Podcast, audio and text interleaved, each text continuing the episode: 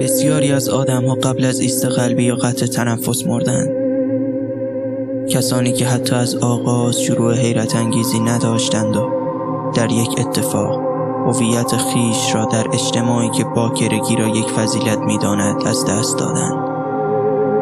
تا در سکوت بتوانند زندگی برباد رفته خیش را احیا کنند.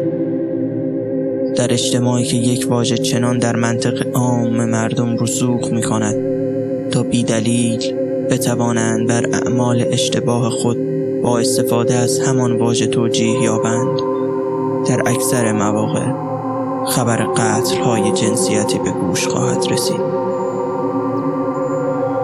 اینکه افراد به حکم والد بودن به خود حق هر گونه دخل و تصرف در روان و جسم دیگری را می‌دهند تا به حال در هیچ کجای جهان باستاب درستی از نظر انسانیت نداشته. جریان راه های پوچی که هیچگاه در سکوت به مقصد نمی رسند هنگامی بالا می گیرد که افراد برای کاهش و اصلاح این تفکر که دیگری به حکم تفاوت در جنسیت مالک ابعاد زندگی دیگری نیست قیام نمی کنند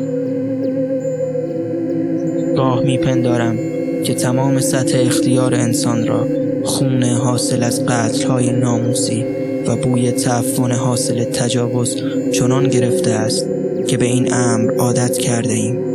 و حال می توانیم به سادگی از کنار سر بریده دختران بگذریم و بگوییم پدرش بود حق داشت او را بکشد.